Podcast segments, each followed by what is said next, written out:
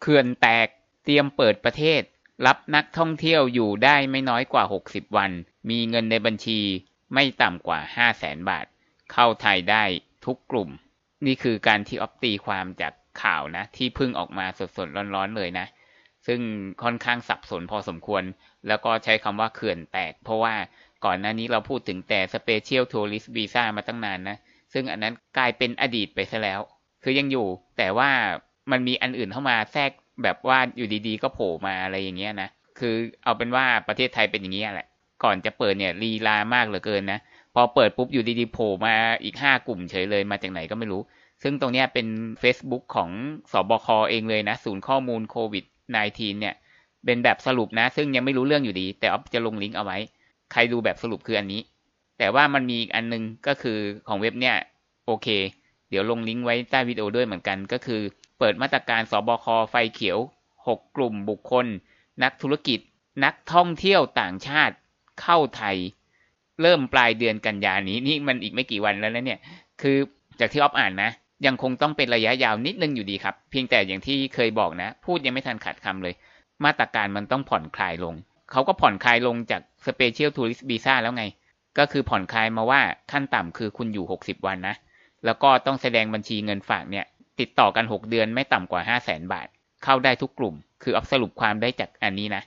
ก็คือที่บอกเนี่ยมันมีทั้งกลุ่มที่เกี่ยวข้องกับเรา แล้วก็ไม่เกี่ยวข้องนะ แต่ว่ามีคำว่านักท่องเที่ยวอะได้ แต่ว่าอย่างที่บอกอะต้องแสดงความจำนงว่าจะอยู่ไม่น้อยกว่า 60 วัน แล้วก็มีบัญชีเงินฝากตามที่บอกก็คือไม่น้อยกว่า 5 0 0แสนบาท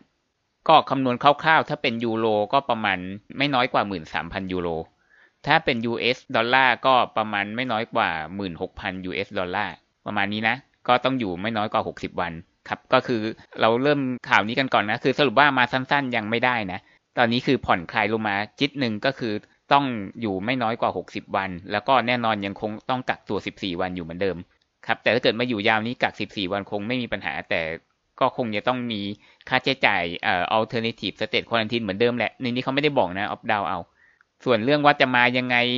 ก็ต้องดูอีกทีน่าจะเป็นเที่ยวบินพาณิชย์ได้แหละ ก็ดูอีกทีหนึ่งเที่ยวบินเป็นแบบไหน แต่ว่าเรื่องของใบตรวจโควิด เรื่องของประกันก็คงยังต้องมีเหมือนเดิมแหละ ในนี้ไม่ได้บอกแต่ว่าคิดว่าคงต้องมีแหละ ไม่งั้นมันก็ได้เปรียบเสียเปรียบกันสิใช่ไหมต้องรอเขาประกาศก่อนว่าจะยกเลิกไอ้เรื่องนั้นหรือเปล่า แต่ว่าคิดว่าน่าจะมี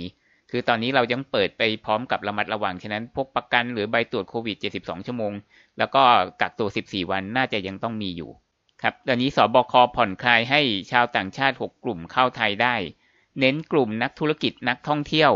เริ่มปลายกันยานี้ เนี่ย แต่ยังคงมาตรการกักตัว เผยผ่อนคลายเพื่อสมดุลประเทศ คือเหมือนแบบตอนเคร่งนะพี่ก็เคร่งเหลือเกินนะ ตบกันไปตบกันมา แต่พอจะเปิดนี่คืออยู่ดีๆก็โผล่มาเขื่อนแตกจากไหนไม่รู้อะไรอย่างเงี้ยนะ กลายเป็นว่าเราพูดกลุ่มเดียวมาตั้งนาน อยู่ดีๆโผล่มาอีกห้ากลุ่มเฉยเลย เรามาดูว่ามีกลุ่มไหนกันบ้างนะครับ จากทำเนียบรัฐบาลสบค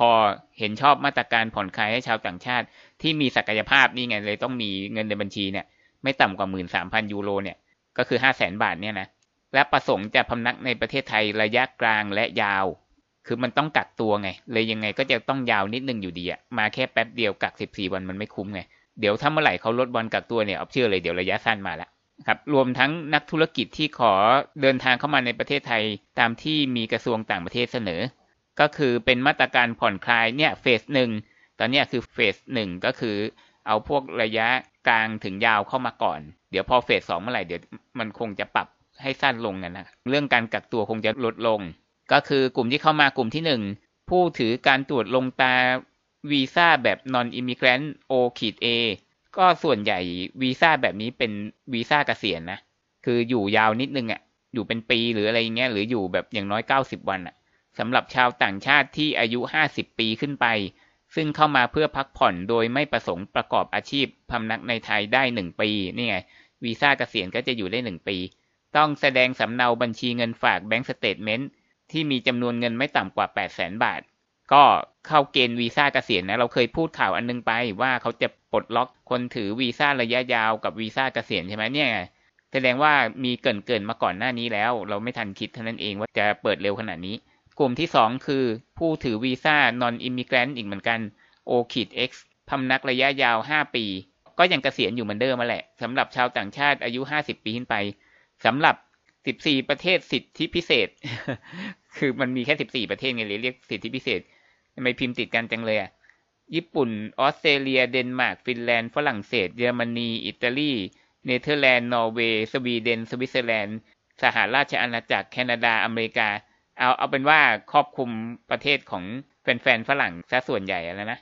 ต้องแสดงบัญชีสำเนาเงินฝากในไทยของธนาคารในไทยเหรองั้นก็ถ้ายังไม่เคยเข้ามาก็หมดสิทธิ์ต้องเข้ามาก่อน และมีเงินไม่ต่ำกว่า 3 ล้านบาท อันเนี้ย non immigrant o ขีด x เนี่ยก็คืออยู่ 5 ปีเลย ต้องมีเงินฝากไม่ต่ำกว่า 3 ล้านบาท แต่ถ้าเกิด non immigrant o ขีด a เนี่ยก็คืออยู่ได้ 1 ปีเกษียณอะต้องเกิน 50ไงเกษียณอะก็มีเงินฝากไม่ต่ำกว่า 8 0 0 0 0 0 บาท ครับยังไงมันก็ยาวอยู่ดีแหละเอาเป็นว่าคนจะเกษียณอะเข้ามาได้แล้วกันจบ ก็จะมีต้องดูเรื่องของเงินฝากนิดนึงนะ แล้วก็โดยผู้อยู่สองกลุ่มนี้จะต้องไม่มีประวัติที่เป็นภัยต่อความมั่นคงทั้งไทยและประเทศตัวเอง แล้วก็จะต้องมีกรมธรรม์ประกันสุขภาพของไทย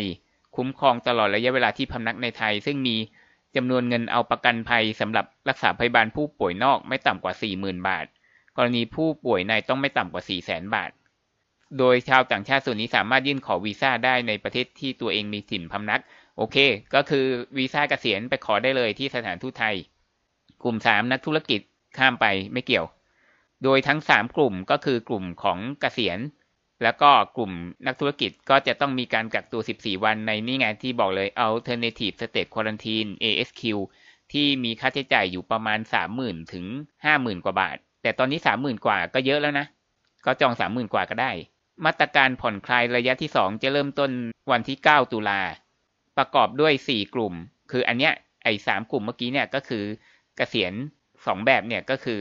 เริ่มเลยไปยื่นได้เลย แล้วก็กลุ่มที่2คือหลัง 9 ตุลา ก็คือผู้ถือวีซ่านอนอิมิเกรนต์รหัส B ก็คือธุรกิจนั่นแหละ ช่างข้ามมาอันนี้ อันที่2ผู้ถือนอนอิมิเกรนต์รหัส EX ช่างฝีมือ อ่าช่างข้ามมาเลย ไม่เกี่ยวกับเราไม่พูด นอนอิมิเกนรหัส RS นักวิจัยไม่เกี่ยว ผู้ถือนี่ไงนี่ไง ข้อ 4 ผู้ถือวีซ่าประเภทท่องเที่ยวรหัส TR ก็วีซ่าท่องเที่ยวปกตินั่นแหละ แต่ว่าปกติเนี่ยท่องเที่ยวเนี่ยส่วนใหญ่ถ้าเป็นฝรั่งอะเขาไม่ต้องขออยู่แล้วใช่ไหมไม่ต้องขอวีซ่าเราอยู่แล้ว แต่ว่าจะอยู่ได้แค่ 30 วันอ่าแต่ว่ากรณีเนี้ยจะต้องบังคับอยู่ไม่น้อยกว่า 60 วัน ฉะนั้นก็จะต้องขอวีซ่าตามปกติ คือถ้าไม่ขอก็อยู่ได้ 30 วัน ซึ่งตอนนี้ไม่ได้ จะต้องขอวีซ่าที่สถานทูตไทย ก็คือจะต้องแสดงบัญชีเงินฝากไม่ต่ำกว่า 5 0 0แสนบาท จะอยู่ในไทยได้ 60 วัน ครับ ก็คือคนธรรมดายังคงไม่ได้อยู่ดีนะ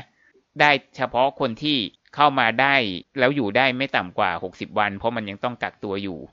แล้วต้องแสดงบัญชีเงินฝากไม่ต่ำกว่า 5 0 0แสนแล้วก็จะต้องขอวีซ่าที่สถานทูตไทยของประเทศนั้นๆด้วย แต่ก็ถือว่าโอเคขึ้นนะ ฉะนั้นกลุ่ม Love is not tourism ก็เข้ามาได้แล้วแหละ มันต้องตรงกับกลุ่มนี้แหละ แต่อย่างที่บอกอะยังไงก็ต้องอยู่ไม่ต่ำกว่า60เนี่ยยังเป็นอุปสรรคอยู่ ต้องรอมาตรการถัดไปสองย่อหน้าเนี่ยเขาจะพูดถึงกลุ่ม Special Tourist Visa ซึ่งตรงนี้ต้องบอกเลยว่าไม่เกี่ยวกับพวกเราแล้ว ไม่เกี่ยวแล้ว เพราะว่าอันนี้คือกลุ่มคนที่ออฟบอกไปว่าจะอยู่นานที่สุดถึง9เดือนถูกไหม แต่ทีเนี้ยปัญหาก็คือว่าสมมุตินะ ถ้าเกิดว่าเพื่อนๆคนที่มีแฟนที่จะมาได้เนี่ย คืออยู่ได้ขั้นต่ำ60วันเนี่ยนะออฟคิดว่าเงื่อนไขเนี่ย ก็ยังน่าจะต้องเหมือนกับกลุ่ม Special Tourist Visa อยู่ดี ก็คือก่อนมาก็อะใบตรวจโควิด72 ชั่วโมง ประกันวงเงิน 1 0 0 0 0 0 US ดอลลาร์ แต่เรื่องตั๋วเครื่องบินนี่เอาไม่รู้นะ ตอนนี้น่าจะเหมือนกับคนไทยที่จะกลับประเทศได้แล้วแหละ ก็คือสายการบินที่รัฐกำหนด 5 สายการบิน Emirates Etihad Qatar Singapore Airlines แล้วก็ EVA Air อะไรอย่างเงี้ยนะ ก็คือมาที่บินพาณิชย์ปกติได้ แต่ว่าต้องจ่ายค่ากักตัวใน alternative state quarantine 14 วัน โอเค นี่คือสิ่งที่เรารับรู้กัน แต่ว่าหลังจากกักตัว 14 วันเนี่ยสิ เพราะว่ากลุ่ม Special Tourist Visa เนี่ยเขาจะต้องมีหลักฐานยืนยันที่อยู่ในช่วงเวลาที่เหลือ จนกว่าจะครบ 90 วันใช่ไหมอย่างเช่นเอกสารการจองคอนโดที่อ๊อฟพูดไปในข่าวอื่น ว่าหลังจากนั้นจะคุณจะไปอยู่ที่ไหนอะไรเงี้ยแล้วกลุ่มอื่นล่ะจะต้องมีไหมในนี้เขาก็ ไม่ได้บอกแต่ออฟคิดว่ามันน่าจะต้องมีนะ เพราะไม่งั้นแล้วใครจะมาล่ะไอวีซ่า STV เนี่ยจ่ายก็แพงแสดงว่าหลังจากกัก 14 วันจะต้องมีหลักฐานที่อยู่อีกต่างหากหรือเปล่า ก็ในข่าวนี้ไม่ได้บอกแต่เกิดใครรู้ข้อมูลแบบว่าไปถามสถานทูตมาแล้วก็ช่วยมาโพสต์บอกเราที่คอมเมนต์หน่อยนึง แล้วทีนี้ก็มีประเด็นอีกว่า แล้วเขาบังคับว่าจะดูยังไงว่าคุณจะอยู่ถึงหกสิบวัน คือตอนนี้ขั้นต่ำหกสิบวันแล้วนะ ขั้นต่ำหกสิบวันแล้ว แล้วอยู่ไม่ถึงได้หรือเปล่าอะไรอย่างเงี้ย ก็คิดว่าน่าจะได้นะ แต่อย่างที่บอกว่าปัญหาคือหลังจากกักสิบสี่วันแล้วเนี่ย คุณจะต้องโชว์หลักฐานที่อยู่ อย่างเช่น ไปจองคอนโดสำหรับช่วงเวลาอีกสี่สิบวันที่เหลือด้วยหรือเปล่าอะไรอย่างเงี้ย ถ้าต้องจองก็หมายความว่าเขาอาจจะต้องเสียตังค์ไปแล้วกับค่าจองที่อยู่ใช่ไหมแล้วพอคุณเสียค่าจองไปแล้วเนี่ย คุณจะกลับก่อนก็เรื่องของคุณหรืออะไรอย่างเงี้ยนะออฟคิดว่าน่าจะกลับก่อนได้แหละ แต่ว่ามันก็ยังต้องมีค่าใช้จ่ายในส่วนนั้นอยู่ดีอะไรอย่างเงี้ย ตรงในข่าวเนี่ยเขาไม่ได้พูดแต่ว่าในของสบคเดี๋ยวกลับไปตรงนั้นอีกทีหนึ่งเขาบอกว่า หลังจากที่เราอยู่ครบ 60 วันแล้วเนี่ยสำหรับกลุ่มวีซ่าท่องเที่ยวเนี่ยที่จะต้องโชว์บัญชี 5 0 0แสนบาท แล้วก็จะอยู่ได้ 60 วันเนี่ยนะถ้าเกิดว่าครบ 60 แล้วเนี่ยจะต่ออีก 30เขาก็ให้ต่อนะ คือต่อได้อีกครั้งหนึ่งคือ 30 วัน รวมแล้วก็คืออยู่เบื้องต้น 60 ก่อน แล้วก็ต่อได้อีก 30 วัน ก็คือเขาบอกว่ามาตรการผ่อนคลายทั้งหมดเนี่ยเพื่อรักษาสมดุลของเศรษฐกิจ และป้องกันการแพร่ของโควิด คือหมายความว่าการรับนักท่องเที่ยวระยะยาวเนี่ยคือการรักษาสมดุลของเศรษฐกิจใช่ไหม เพราะว่ายังต้องมีการกักตัว 14 วันอยู่ไง เราต้องจ้องเรื่องการกักตัว 14 วันเนี่ยเพราะถ้ามันหายไปเมื่อไหร่เนี่ยท่องเที่ยวระยะสั้นมันก็ต้องเข้ามาได้ที่ไม่เกิน 30 วันน่ะ ก็อย่างที่อ๊อฟเคยบอกมาตลอดว่ายังไงก็ต้องเปิด เพราะว่ามันจะไฮซีซั่นการเที่ยวของเราแล้วอะแล้วก็ประเทศยุโรปเนี่ย คือประเทศหนาวๆทั้งหลายเนี่ยเขาก็ต้องการมา ถ้าเราไม่ทำตอนนี้เราจะทำตอนไหน อะสุดท้ายอ๊อฟขอกลับมาที่ Facebook ของสอบคนะครับ ที่บอกว่าจะลงลิงก์เอาไว้ด้วยเหมือนกัน ลงอยู่ใต้วิดีโอนะ ก็คือเราก็ close เฉพาะข้อ 3 กับข้อ 6 นะ ข้อ 3 ก็คือกลุ่มวีซ่าเกษียณนี่แหละจบ non immigrant ประเภทต่างๆ แต่ส่วนใหญ่จะเป็นคนเกษียณนั่นแหละ ที่ต้องมีบัญชีเงินฝากคือ ในนี้ไม่ได้บอกแต่ว่าวีซ่าเกษียณเขาเป็นข้อบังคับมาตรฐานอยู่แล้วตั้งแต่ก่อนโควิด แล้วว่าจะต้องมีบัญชีเงินฝากในธนาคารไม่ต่ำกว่า 8 0 0 0 0 0 บาทนะแล้วต้องมีเงื่อนไขอะไรอีกหลายอย่างก็จะอยู่ได้หนึ่งปีเลย ฉะนั้นใครมีวีซ่าเกษียณอยู่แล้วก็มาได้เลย หรือใครที่ยังไม่ได้ขอก็ไปขอได้เลยวีซ่าเกษียณคืออายุต้องไม่ต่ำกว่า 50 ด้วยอ่าแล้วก็ข้อ 6 ก็คือวีซ่าท่องเที่ยว ขอเรียกว่าข้อ 3 คือวีซ่าเกษียณข้อ 6 คือวีซ่าท่องเที่ยวแล้วกัน แต่เป็นท่องเที่ยวระยะกลางต้องอยู่ถึง 60 วันแน่ต้องอยู่ถึง 60 วัน และสามารถขอต่อได้อีก 30 วัน ก็คือจะต้องขอวีซ่าโดยปกติแล้วถ้าเป็นฝรั่งเนี่ยเขาไม่ต้องขอเขาจะอยู่ได้ 30 วัน มาได้ทันทีไม่ต้องขอ แต่ว่ากรณีนี้เฉพาะช่วงนี้ ตามข่าวนี้ก็คือจะต้องอยู่อย่างน้อย 60 วัน แล้วจะต้องขอวีซ่าที่สถานทูตไทย อันนี้เขาไม่ได้บอกเอาบอกเองนะ ก็มันต้องขออยู่แล้วอะเพราะมันต้องแสดงสำเนาบัญชีเงินฝากย้อนหลัง6เดือน ไม่ต่ำกว่า5 0 0แสนบาทอ่าแล้วอยู่ครบ60วันสามารถขอต่อได้อีก30วัน โดยปกติกรณีนี้ไม่เคยมีนะ ตอนนี้คือเขาทำแบบนี้เพื่อที่จะยังไงก็จะเอานักท่องเที่ยวระยะกลางถึงยาวนะ เพราะว่าต้องมีการกักตัว14วันนะครับ ถ้าเกิดว่าใครมาได้ก็ลองดูลองขอดู ถ้าเกิดใครยังมาไม่ได้ก็รอต่อไป แต่คิดว่าอีกไม่นานหรอก รอกลุ่มนี้เขามาเทสก่อนว่ามันเป็นยังไง ถ้าไม่มีการติดเชื้อพุ่ง ถ้าคนในประเทศไม่ตื่นตกใจ ก็เดี๋ยวน่าจะมีกลุ่มต่อไปอีกนะครับ ตอนนี้เขื่อนแตกแล้ว เขื่อนแตกแล้วรอให้มันแตกมากขึ้นกว่าเดิมอีก ให้มันกลายเป็นแม่น้ำตามปกติ เป็นทะเลตามปกติเลยครับ ก็เพื่อนๆฟังแล้วมีความคิดเห็นยังไง หรือใครที่จะลองไปขอดู ทั้งวีซ่า กษียณ แล้วก็ทั้งวีซ่าท่องเที่ยวที่จะต้องอยู่ไม่ต่ำกว่า 60 วัน แล้วผลเป็นยังไงก็มาเล่าที่คอมเมนต์ได้นะครับ วันนี้ขอบคุณที่รับฟังนะครับ